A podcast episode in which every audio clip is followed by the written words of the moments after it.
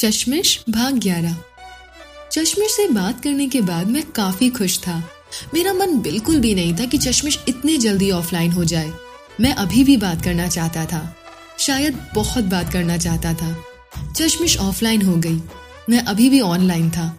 मुझे लगता था कि कहीं शायद वो दोबारा ना ऑनलाइन हो जाए। करीब दस मिनट तक मैंने उसका इंतज़ार किया। फिर मैं भी ऑफलाइन हो गया।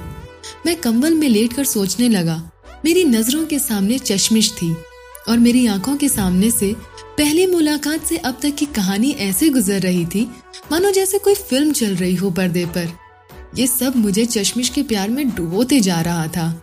मुझे अब चश्मिश और भी प्यारी लगने लगी थी। वो कहते हैं ना, दिन, दुनी, रात चौगनी हो रही है तरक्की। चश्मिश के लिए मेरा प्यार इतना बढ़ रहा था कि फीलिंग इतनी प्यारी हो गई थी कि वो मेरे लिए दुनिया की सबसे खूबसूरत लड़की थी। तभी हमारी टुनटुनिया टुनटुनाई। मुझे लगा कहीं चश्मिश का मैसेज तो नहीं आया, पर वो मेरे फ्रेंड का मैसेज था। मैंने रिप्लाई नहीं किया, क्योंकि इस वक्त मैं बात नहीं करना चाहता था। अब टुनटुनिया हाथ में थी तो मुझसे रहा नहीं गया। मैंने चश्मिश का मैसेज खोला और पढ़ने लगा। मैंने एक बार पढ़ा, बहुत अच्छा लगा, फिर दोबारा पढ़ा। मुझे पता नहीं क्या हो गया था कि मैं उसके मैसेज को बार बार पढ़ के खुश हो रहा था। शायद ये बहुत अजीब था, पर इस अजीब सी हरकत करके मुझे बहुत ही खुशी मिल रही थी। अब मैंने उसकी पिक को देखना शुरू किया। हालाँकि मैंने पहले भी इन दो दिनों में हज़ारों बार उसकी पिक देखी होगी, पर फिर भी मैं उसकी पिक देखना चाहता था।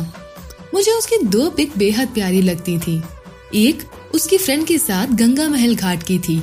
जिसमें चश्मिश अपने गोल गोल चश्मे से अपनी टमाटर जैसी आँखों को ढके हुए थी।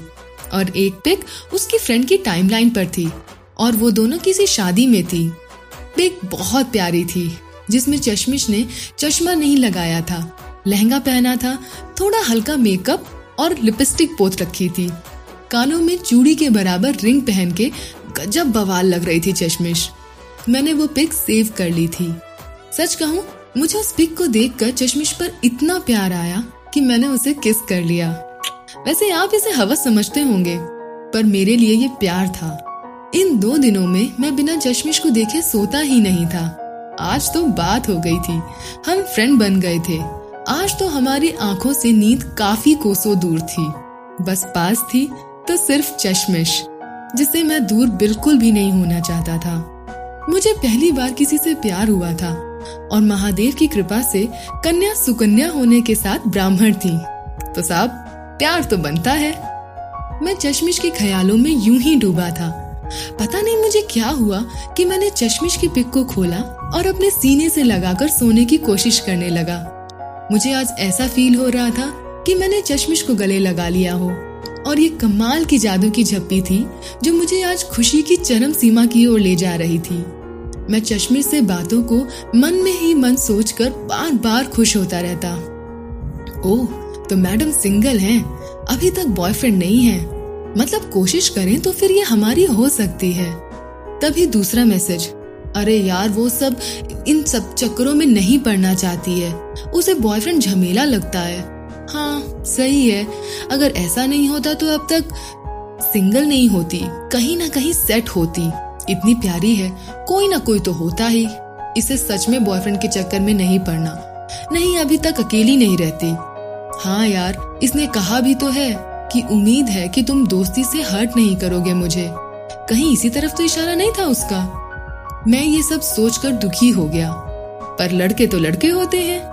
भले ब्लड बी नेगेटिव हो, पर सोच बी पॉजिटिव वाली होती है ससुरों की।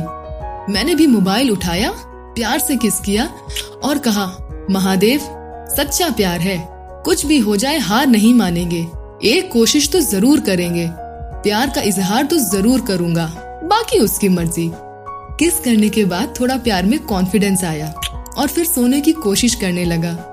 रात में चश्मिश को याद करते करते कब नींद आ गई, मुझे पता ही नहीं चला।